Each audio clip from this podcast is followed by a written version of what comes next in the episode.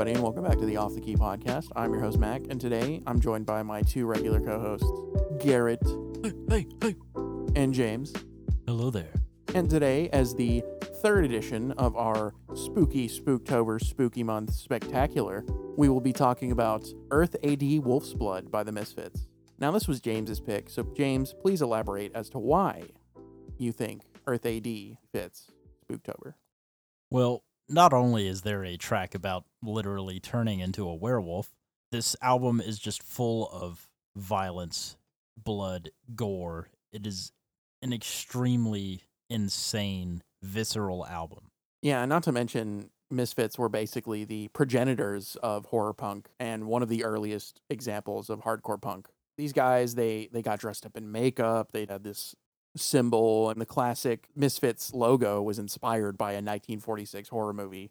Danzig himself has even stated that a lot of the lyrics for Misfits albums, at least Earth A.D., Wolf's Blood, and their first album, were inspired by B-horror movie slasher flicks. But if you're wondering, the Misfits are an American punk rock band who were founded in 1978 in Lodi, New Jersey by vocalist, songwriter, and keyboardist Glenn Danzig, along with drummer Manny Martinez. Their bassist, Jerry Only, would join shortly after and remain the only consistent member of the band in the group's entire history. Misfits, they have a very troubled history, and most of it is centered around Glenn Danzig. In fact, when they started, before they even got the guitarist, they would just practice with him filling in the riffs with like the keyboard parts. Some of their unreleased stuff, like Theme for a Jackal, actually has backing piano, and I actually think it fits really well. But unfortunately, a series of lineup changes, constant fights between the creatives, and Glenn generally being a very difficult person to work with,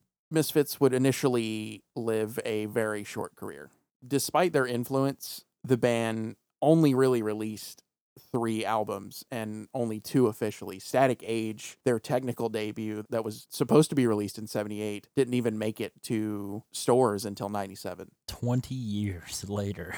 Well, the problem was they couldn't find a label who would take their music because, you know, they were kind of the first horror punk band. It was a new sound, and I'm sure a lot of labels were like, man, I don't know if I want to take a risk on this. So, like most hardcore punk bands, they did it themselves. So they made an independent record label. I believe it was called Plan 9 Records. They created their own fan group. They pressed their own vinyls. They did their own t-shirts. And they basically had a factory in Glenn Danzig's mother's basement.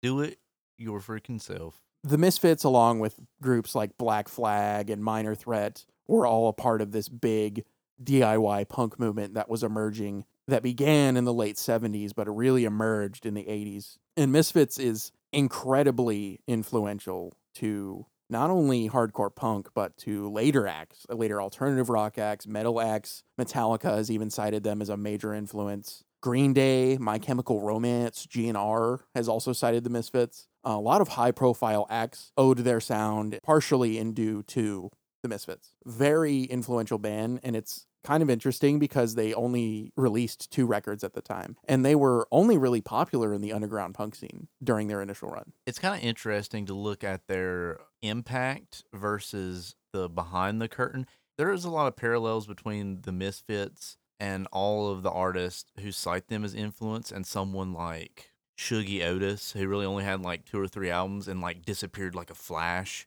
But then you hear all these people saying, oh, yeah, well, I love their music. They influenced me. They were there for such a short time, and their content is just so small in the grand scheme of things. But yet, so much could come from so little. Yeah, it's wild because Earth A.D. is considered a hardcore punk classic. The original runtime for that record is barely over 14 minutes. It's crazy. That, when you look and you see all this, and you're just like, the Misfits logo and, you know, everyone wearing that. And you're like, oh, man, I bet they were like, you come in not knowing anything about them. Like, you listen to their music. It's like, oh, man, I bet they were prolific. I bet they were like legends. And then you look and it's like, oh, they were fighting all the time and they had stupid looking haircuts. It's just like, when you actually look into it, it's just like very interesting how that all came together. The band was fighting for their lives for pretty much their entire original 6-year run. You know, by 1982, the band had only released 1 studio album, and tensions were already beginning to arise between Glenn Danzig and their drummer who they recruited at the time, Arthur Googie, I'm not sure how to pronounce it. I do apologize. It resulted in their shows getting increasingly intense and violent. Man, I can only imagine what it'd be like going to a DIY punk show in the 80s. Dangerous. I've seen footage of Black Flag shows, and those are notorious for all kinds of theft, destruction, fights. It got to the point where if Black Flag came to town, cops would be out that night. In the area they were in. Yeah, and unfortunately, Glenn Danzig's difficult personality would create so much tension in the band. They went through so many members in their short time. I think they went through like 4 drummers in 6 years. At some point during 82, Danzig and Googie, they actually got into an argument at a McDonald's that led to Googie being kicked from the band. And from that point, they went through 2 or 3 drummers. You could tell that Danzig was becoming increasingly disenchanted with the band. So by 83, Danzig was already writing music for other projects that he had planned and confessed to Black Flag's lead, Henry Rollins, that he was planning to quit the group. So the night of their dissolution, on October 29th, 1983, the Misfits played their yearly Halloween show at Greystone Hall in Detroit. Their new drummer, Brian Damage of Genocide and Verbal Abuse, became so intoxicated before the show that he couldn't play properly. A few songs into the set, Damage was escorted off stage, and Todd Swalla of the Necros filled in for the rest of the set. At the end of the night, Danzig was so frustrated that he announced that this would be the final Misfits show, and the band went their separate ways. Glenn was always one of those people that needed full control over everything, and he should have just known that he should have had that from the start. The Misfits were definitely kind of doomed to fail because of that. It's funny you mention that because Glenn Danzig had more success with his other bands than he did with the Misfits, like Danzig and Samhain.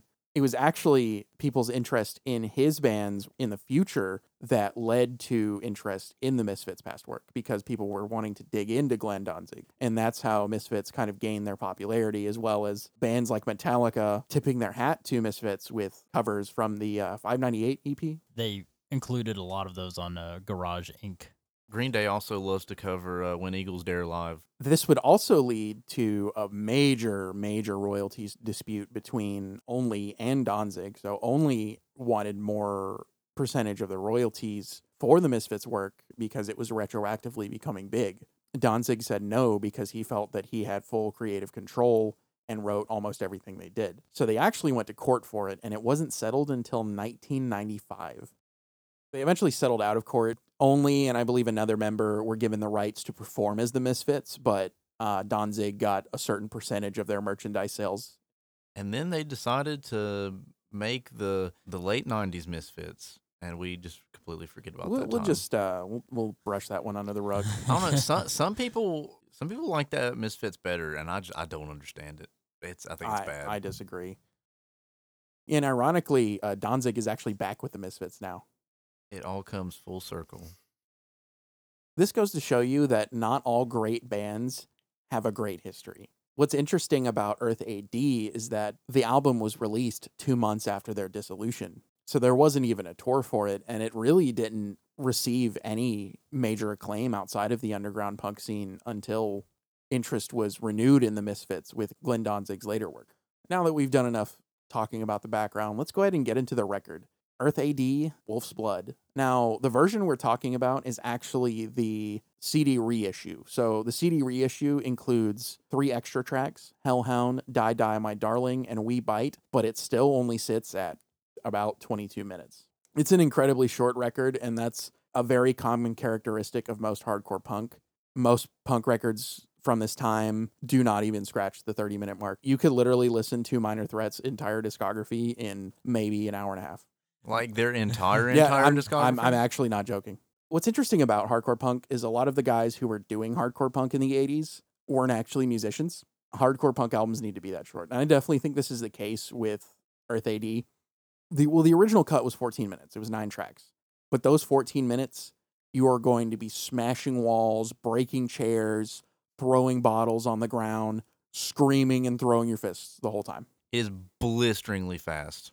Listening to this album makes me want to go out and punch people in the face. Yeah, just run out and pick a fight with someone. Yes. It is almost a little too fast at times because sometimes it just... boom, boom, boom, boom, boom, and that kind of segues me into the major and really the only problem with this album. And it makes sense given the history, but it is a huge, glaring problem. Now, of course, it's a DIY.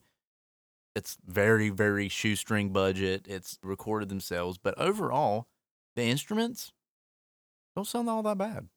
They really don't. In comparison to some of the stuff we've heard and some of the mixes that we've been critical on, given what they had to work with, it is not bad.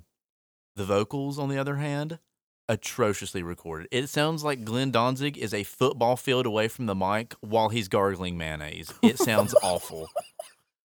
I mean, it is.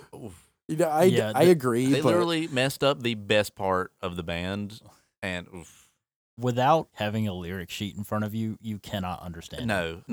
I don't know how lyric sheets were even made for this, because somebody with some special ears had to hear what he was saying. Somebody was really going through it, putting that pen to paper. Yeah, either that or they just hit up Danzig and were like, hey, can I get the lyrics for this and post it online?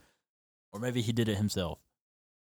See, it's definitely a problem, but I don't mind it that much because of that raw-ass DIY sound that this album has. It's just nasty. On top of that, with the B-slasher, like, horror flick lyrics, it feels like this came out the pits of some serial killer's basement. I agree wholeheartedly. I do agree with you, Garrett, that the vocals sound like complete shit. They sound awful. But that's the point. I think it adds to the ridiculous rawness of this record. I mean, I don't really think there's hardly any skips on this whole list. Because if there were, oh man, that'd already be cutting a lack of content precariously slim. But also, I agree that if this was like 30 or 40 minutes, oh God. It would wear out really fast. Yes, very fast. Yeah, that's how I feel about a lot of hardcore punk records, especially Minor Threat. I love Minor Threat. I love that freaking hit you get when you start listening to them, but it needs to come fast and go away quick. And that's why I don't mind the pacing of this record. Now, I remember when we talked about Otoboke Beaver and their hardcore punk record that came out this year, I did complain about the pacing on that album, but it was mainly because they put all the really short tracks, they just shove them into the second half. I feel like there's a decent spread here. It's short, it's fast, and just about every song here is pretty fleshed out. It does sound a little samey at some points. It's fun. It's a lot of fun. It's super violent, like comically violent. Can I go out and kill tonight? That's something that this album does actually better than some of the other tracks from other various albums and EPs, is that the backing vocals, the yeahs and like the shouts actually accentuate his singing along with the guitar. It really makes it fit. Yeah, plus the hardcore scene call-outs were kind of a common thing, those chanting chorus vocals. You know, I think of tracks like Rise Above by Black Flag. He says the thing, and then there's the guys in the background screaming. That's hype, man. I think that's an audience inclusion tool. I was trying to, because you want to get the audience in on that call out. It builds the tension, it builds the excitement, and then you get them involved. It's the involvement. Music like this is perfect for live performances. For when you're fucking angry, you need a cathartic release. That's what I would call hardcore punk. A lot of hardcore punk is cathartic. As someone like me, who when I was younger, I was real angsty, I was real wound up, hardcore punk was my shit. And that's why I really, really like the genre as a whole. Plus, I just have a massive amount of respect for these guys for doing it themselves, cranking out records, shirts, answering fan letters. Think about Minor Threat. They literally converted a house into a vinyl pressing factory. If that's not DIY punk as hell, I don't know what is. I think the problem with hardcore punk in general, and the Misfits are a big example of this, is there are so many strong personalities, and because they're doing it all themselves, I feel like that makes them subject to more in-band tension, because there's a lot more pressure on them to, you know, release, tour, book tours, make merch, sell merch, produce records. I mean, that is a lot for one person to handle, or a few guys who have no label or record support or really budget. Because all you have to put the blame on is really yourselves. You can't say, hey, look, guys, look how this company is screwing us. You just kind of have to be like, well, guys, we're not making it work. So, you know, screw you, Jerry. What is you guys' favorite track on here, though? I think it's Mommy Can I Go Out to Kill Tonight, but I actually really like Death Comes Ripping. That is my favorite riff of this album. Yeah, Death Comes Ripping or Green Hell. Those are my favorites. And Mommy Can I Go Out and Kill Tonight. It's hard to choose between those three. I'd have to agree. I also think Demonomania was a big standout. I actually enjoy most of this whole album. And if you include the EP tracks that are added on to the new modern re-releases, Die Die My Darling is a big highlight. And honestly, I think it's one of the biggest Misfits songs in general. And it's also, in my opinion, the only track that has traditional song structure. Yeah, one thing that a lot of hardcore punk bands struggled with is making fully realized and complete songs. They don't do dynamics well. No. No, not at all. And even Die Die My Darling is still just mostly loud throughout, but at least it has some stops and transitions to different parts of the song. What'll happen is they'll get an idea, like a song idea or a melody idea or something like that. They'll stick with that, and that's the whole song. And there is definitely an appeal to that, but if this record were any longer, it would wear out its welcome so fast. That's why you get this phenomena with a lot of punk bands and hardcore punk bands from that era is they'll drop a classic and then fall off completely. I can name maybe two or three that survived beyond one or two albums. Black Flag, Minor Threat, who later became Fugazi, you know, with Ian MacKaye and Rites of Spring, and Dead Kennedys, Bad Brains. That's about it. Most punk bands from this time would drop a classic and then disappear because they didn't have anything they could do with their sound beyond that. That, and they were... A lot of times these band members were so new to their instrument that they had reached the limit of their technicalities. So instead of expanding, you know, their horizons and their sound, they were very limited by what they could physically do on their instrument. Yeah, I mean, playing this music is not easy, and there's a reason it's a young man's genre. Especially from a drummer's perspective, it takes an insane amount of stamina to play that hard, that fast for... It's not technically absolutely as long. It still feels longer because you're just going so hard and so fast. Hey, kid, you want to do blast beats for half an hour? I challenge you to try it. Oof. 200 BPM. Yeah, there is a lot of respect to be had for the DIY hardcore punk culture of the 80s. And that's why I admire the genre so much. And I think Earth A.D. is a fucking classic front to back. It does have its problems. It's not perfect, but this is a great record and a punk essential. So with that being said, do you guys want to get into your final thoughts? Nonstop insanity from beginning to end. Earth A.D. is an essential listen for any fan of punk rock.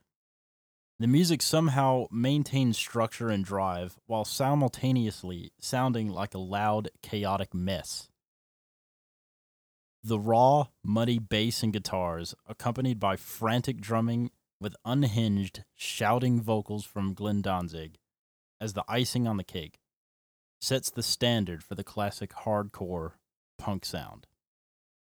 The visceral horror expunged from the lyrics throughout the album, surrounded by the musical insanity, truly gives the feeling of being caught in a gory, bloody, apocalyptic massacre wrought by demons from hell, making this the perfect album for a chaotic Halloween night.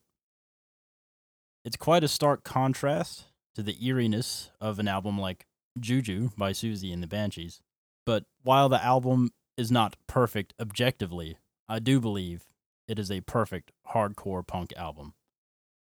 I highly recommend this for any fan of wild, thrashing punk and visceral horror and thrillers. 10 out of 10. Wow, yeah, I don't know if I can follow that up. And also, I'm kind of reeling from a 10 out of 10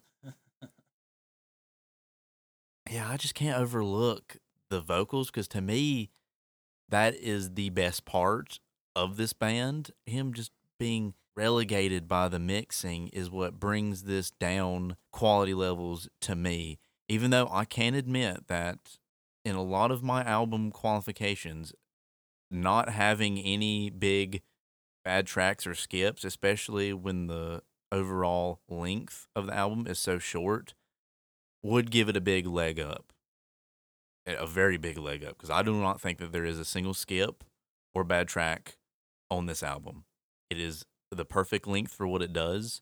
It's a hardcore classic, so on and so forth. It's got character. It's got perfect hard lyrics for Halloween without stepping into over-the-top, unnecessary gore like pornocore or any of like the really extreme genres. Porno grind. Yeah, anything with any like the modern genres do.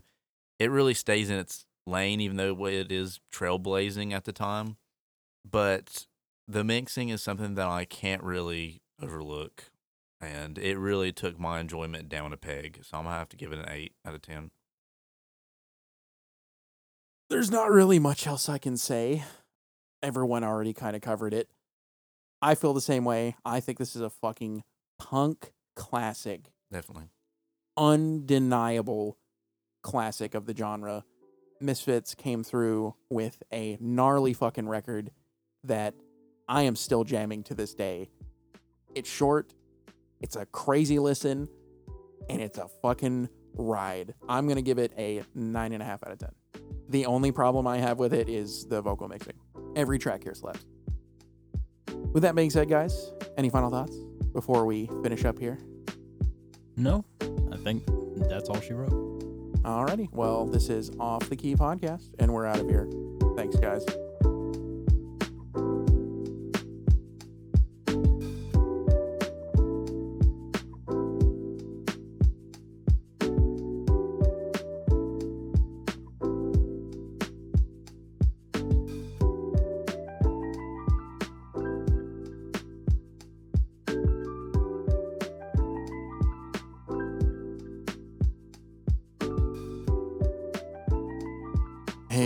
Mac here, and I just wanted to give a shout out to LaCrembo for the intro and outro music. Also, check out our link tree for where to follow us. We are on Instagram and Facebook and a variety of streaming platforms. And if you could give us a sub or a listen or even a follow, it'd be greatly appreciated. Thanks, guys. See you later.